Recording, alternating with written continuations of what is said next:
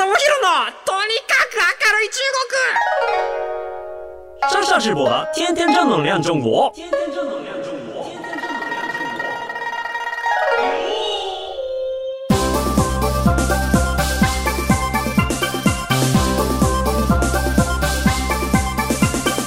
女子们、女子们，大家好，我是上上直播。皆さん、こんにちは。え中国ビリビリナンバーワン日本人インフルエンサーコンテンツプロデューサーの山下智博です。日本放送、ポッドキャストステーション、山下智博のとにかく明るい中国では今週も楽しくやってまいりましょう。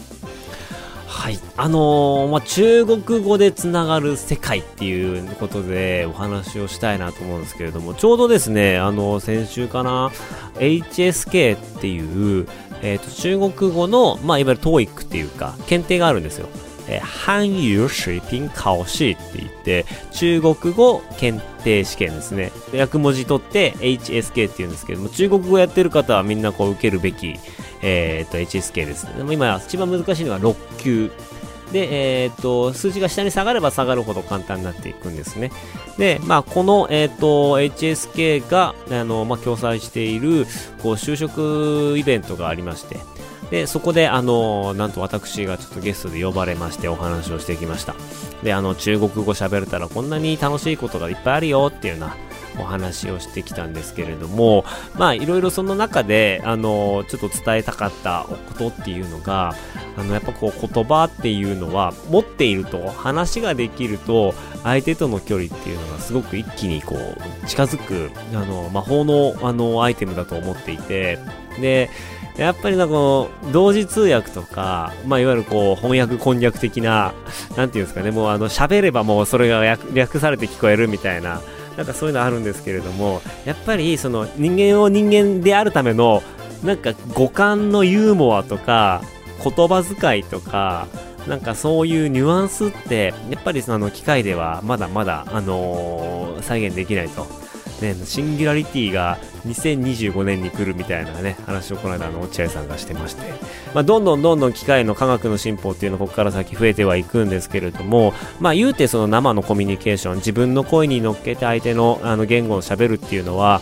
何よりもあの言語って時間かかってしまうんで、やっぱそういう意味でいくと、あの、向き合わないとできない。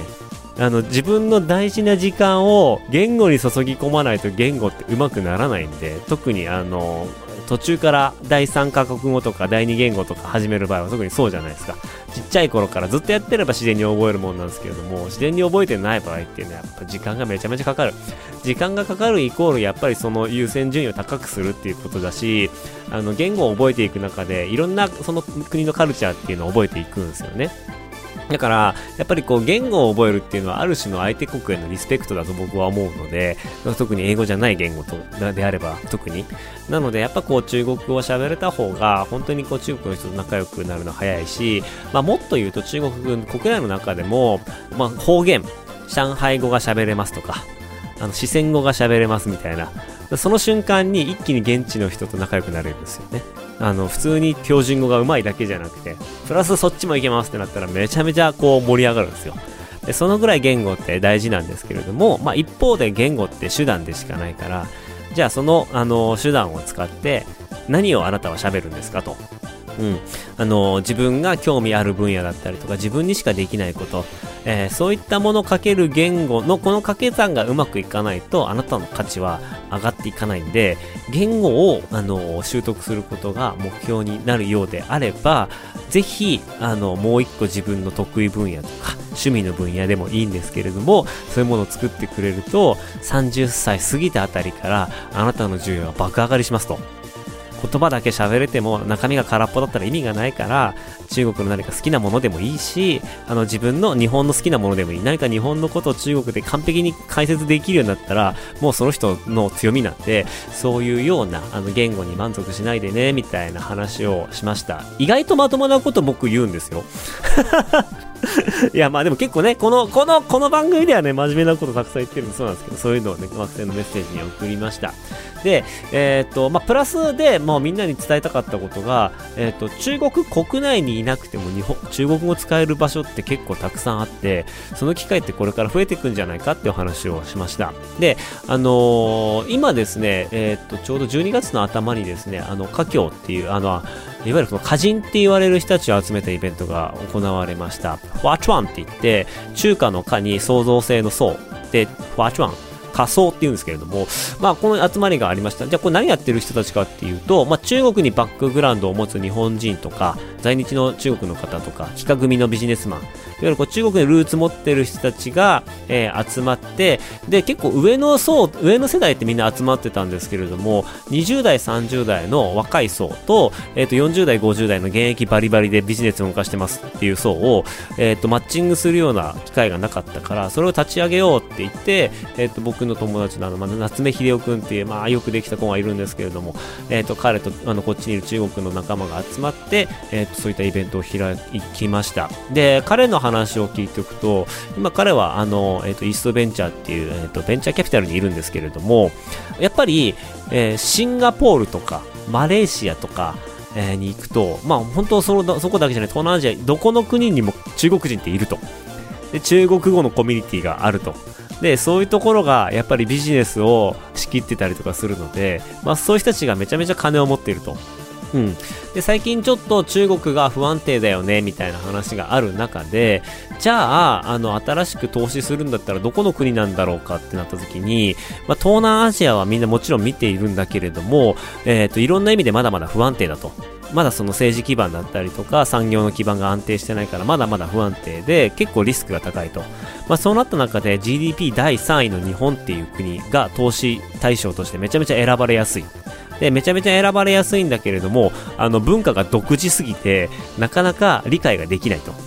うん。で、そういうところで、じゃあどうすればいいんだっていうところで、やっぱその日本とか中国とかにルーツを持っていて、日本が好きな心の綺麗な人たちを集めて、まあ、その人たちがあのみんなで窓口になって、まあ、あの日本の企業の海外進出だったりとか海外企業の日本の受け皿みたいなところを、まあ、作っていけないかみたいなことを、まあ、本気でやっているようなお話だったんですよね。そういう会合があって。で、えっと、そこの人たちと話をしているって思うのはああなるほどと中国語っていうのは中国にいる中国の方とお話しするだけじゃなくて、まあ、そういうこうアッパークラスの人たちともこうお話ができたりビジネスができたりするしそうなるとやっぱあの動くお金も大きくなってくるし、まあ、逆に言うと世界各国にこう中華街っていうかあるわけじゃないですか。ね、そこで中国語で通じるところっていうのもたくさんあったりするので、まあそういう世界っていう考えると、英語でいろんな世界と繋がる人はいるけれども、中国語でいろんな世界と繋がる人って日本人ってまだまだ少ないじゃないですか。なので皆さんそういう存在になっていくともっともっと自分の価値があの高くなりますよっていうようなお話もしました。やっぱりあの中国は国内は国内であの先週映画のお話もしてましたけどもやっぱ国内市場をまず見ていくというところが主で要はその国内でバズればもうあのもうものすごい企業の価格になるのでそこを目指していくんですけれどもまあ若い人とかは今中国国内だけでやるっていうこと自体があの、まだまだその、えっ、ー、と、みんな上の人たちがやってることだから、あえて、やっぱこう、他の資本主義、経済の国とかにも行って、まあ、グローバルで挑戦したいっていう人もやっぱすごい増えてきてるみたいなんですよね。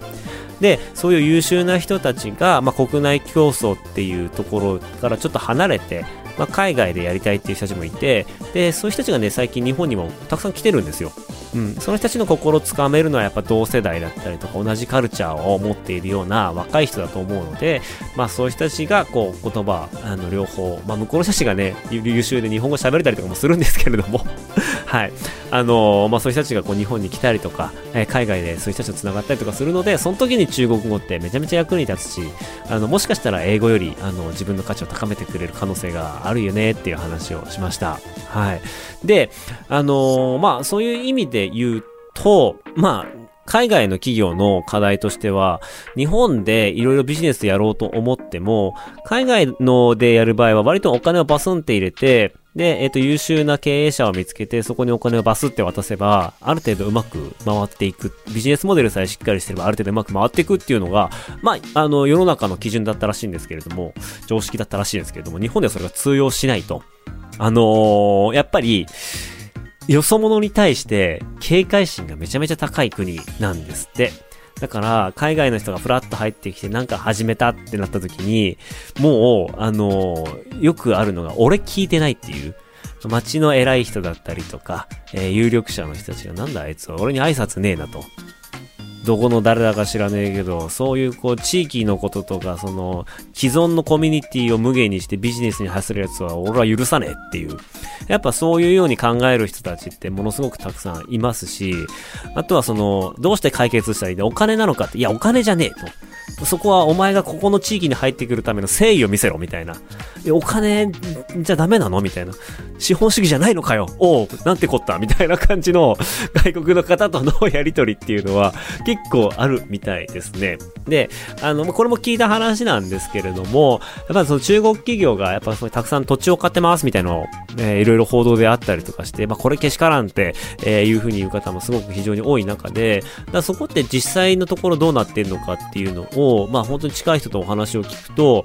なんかそれも、まあ買って、えっ、ー、と、まあそこで、まあじゃあビジネス、なんかリゾートホテル建てようって言って計画立つんですけれども、結局そこ地元の人の反対運動にあって建てられないとか、で、とりあえず持ってるけれども、まるで使ってなくて死んでて、で、そんな土地だから他の人に転売して、みたいな感じの、そういう風に、こうやろうと思ったことができなくて、持て余してる土地っていうのがすごいたくさんあるらしいです。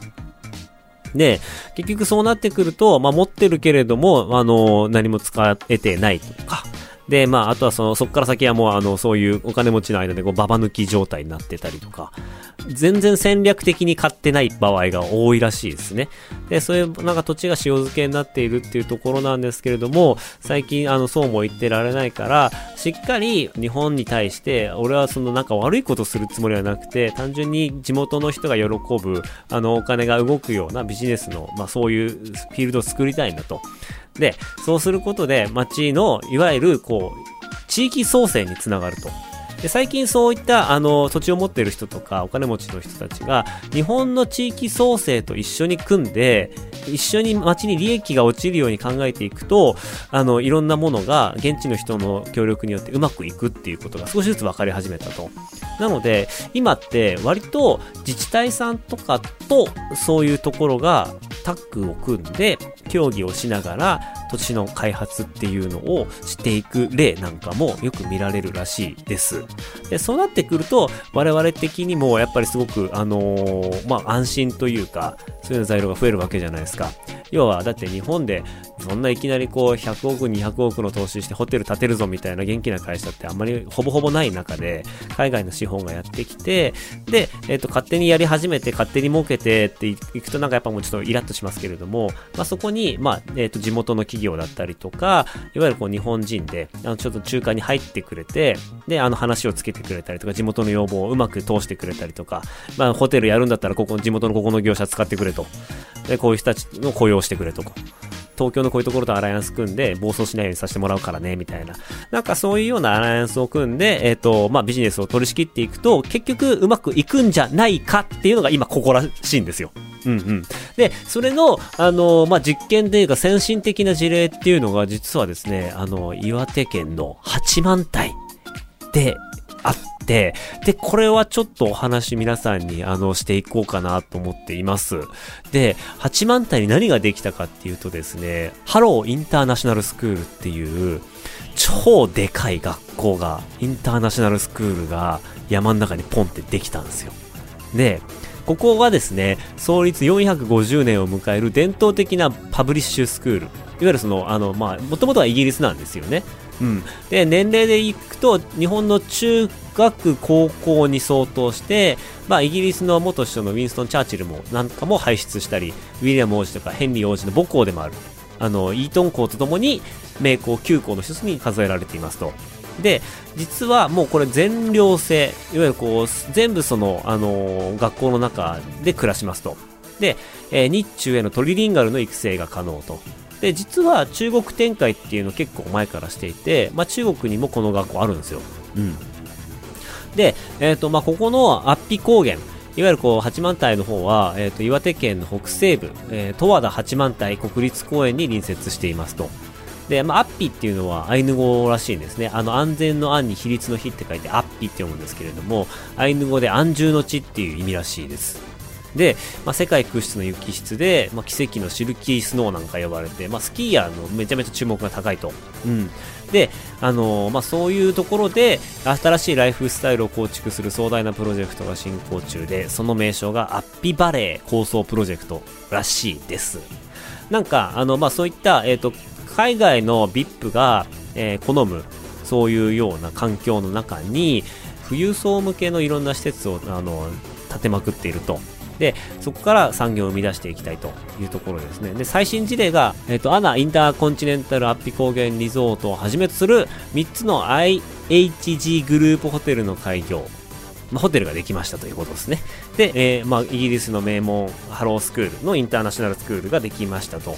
だから、まあ、これが実はですね、2022年にこの学校がもうすでにできているんです。8月からオープンしていまして、で、まあ、ここからですね、まあ、観光、教育、医療の3つの産業を軸にした街づくりを進めていって、まあ、インバウンドを含めたスキー客を現在の年間、えー、約2倍にしていく。うん。で、今あのそこには600人しか住んでないんですけれどもそこに定住者を1万人まで増やしていくぞっていうような目標を掲げているらしいですで、学校ができましたと。で、えっ、ー、と、もう授業料があれですよ。学費がですね、年間850万とかですよ。カラーです。で、めちゃめちゃ高いんですよ。で、今もうすでに、えっ、ー、と、まあ、日本人の学生、中国の学生、東南アジアの学生中心に、ものすごい、あの、あとオーストラリアの学生が実際に住み始めていると。で、これができたことで何が起こったかっていうと、もう地元はやれ中国資本が入ってるやつが来て、日本を乗っ取りに来たぞみたいな報道はもちろんあります。で、まあ、あのネガティブな報道っていうのもたくさんあるんですけれども、えっ、ー、と、聞いた話では、やっぱこう今、花巻空港がもう VIP で溢れていると。あの、お金持ちがもうすでにやってきて、すごいですね、全寮制っていうところが肝で、全寮制なので、住むんですよね、子供が。で、子供が住むから、子供にまつわるいろんな出費っていうのを、あの、岩手県でするわけですよね。で、家具買ったり、家電買ったり、まあいろんな日用の服を買ったりとか、なんだかんだりとかっていうのを、全部岩手県の周辺で賄ったりとかするわけですよね。で、まあの、日本の現地民にとっては本当に煩わしかったり、なんだよ、インターナショナルスクールとか今わけわかんねえなって感じで鼻についたりとかしてしまうんでしょうけど、でもこれってものすごく大きなビジネスチャンスで、で、もう本当そこに来る子供たちはみんなお金持ちなんで、これを普通に誘致しようと思っても、なかなかうまくいかないと思うんですよ。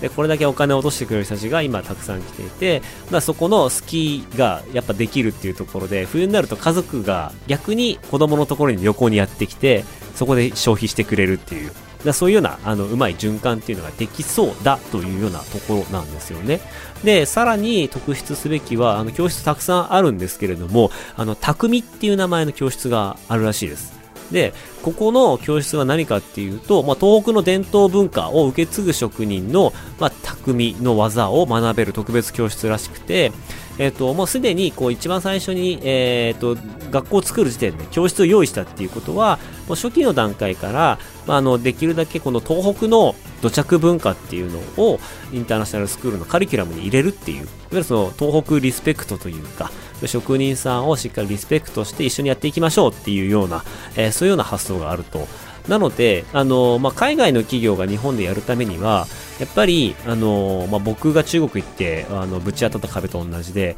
現地の人にポジティブ、プラスなことをしないと、その企業ってその国で愛されないわけじゃないですか。なので、やっぱそういうようなステップに今、徐々に移ってきているっていうのが、まあ、海外企業の投資あの事情らしいです。まあ、もちろんこういうようなところではないし、本当にもうあの金だけ稼ぎに来てなんか危なくなったらトンズラするっていうような、えー、そういうようなあのプロジェクトとかデベロッパーとかも結構あるみたいなので、まあもう玉石混合としか言えないんですけれども、まあ実際にまあ僕の周りでは、えっ、ー、とまあ中国のお金持ちの方だけれども日本のカルチャーが好きで、で、日本にまああのちゃんとこう、えっ、ー、と腰をしっかり下ろして、まあ、地元の人たちと楽しくやっていきたいっていう人たちも少しずつ増えてきているっていうのが、あの、本当に最近の、え、トレンドの違いでございます。まあこういった質のいいコミュニティ、質のいいディベロッパーを、まあどうやって誘致していくのかっていうのは、まあ地域の課題ではあったりとかはするんですけれども、こういう心の綺麗な 人がやってきて、で、地元の人たちと一緒に、あの、まあ外国の人たちが、まあそこに住んで、そこで交流が生まれて、で、まあそこでまた、あの、岩手県の周辺産業が潤ったりとか、あの、そこにまた日本企業が入ってきて、で、現地で、あの、ビジネスをして、それがちゃんと日本の税金として納められるみたいな、まあそういう、あの、経済のカンフル剤みたいなものを、えー、外から引っ張ってくるっていうところに関して言うと、やっぱりここも必要なのは言語なんじゃないかなと思いますし、逆に受け入れる側の我々が相手の国のこととか相手が考えていることとか、そういったことを、まあ、知っているか知っていないかっていうところで、結構このビジネスのなんかこの転がり具合っていうのはどんどん変わっていくんだろうなっていうふうに感じています。まあそういう意味でですね、あのまあ言葉を勉強するっていうのは、ある意味で言うと相手の、なんか相手をリスペクトすることでもあるし、相手のカルチャーをこう知っていくことでもあったりするので、まあまあまあ、その言葉っていうのは、今から頑張りましょうっていうのも難しいのかもしれないですけれども、あの、もしお子さんがいるのであればね、あの、何かしら、あの、別に中国じゃなくてもいいと思うんですよ、僕は全然。うん。でもなんかそういう外国語があるっていうことで、やっぱりね、やっぱりね、みんな得してますよ。あのー、30代、40代になって言葉ができる人はね、やっぱ、あのー、仕事でできることが増えると、掛け算、言葉が掛け算になっていくので、これは、やっぱり、なんとかみんな持っておいてほしいスキルだなと思っています。はい。あのー、機会があれば、語学の勉強、昔そういえば買ったな、この英語の問題集みたいなやつを、ね、年末、ほら、あの、実家に帰って、正月休みちょっと時間がある時に、はい。ちょっとその、教科書、問題集を開いてみるのいいんじゃないでしょうか。はい。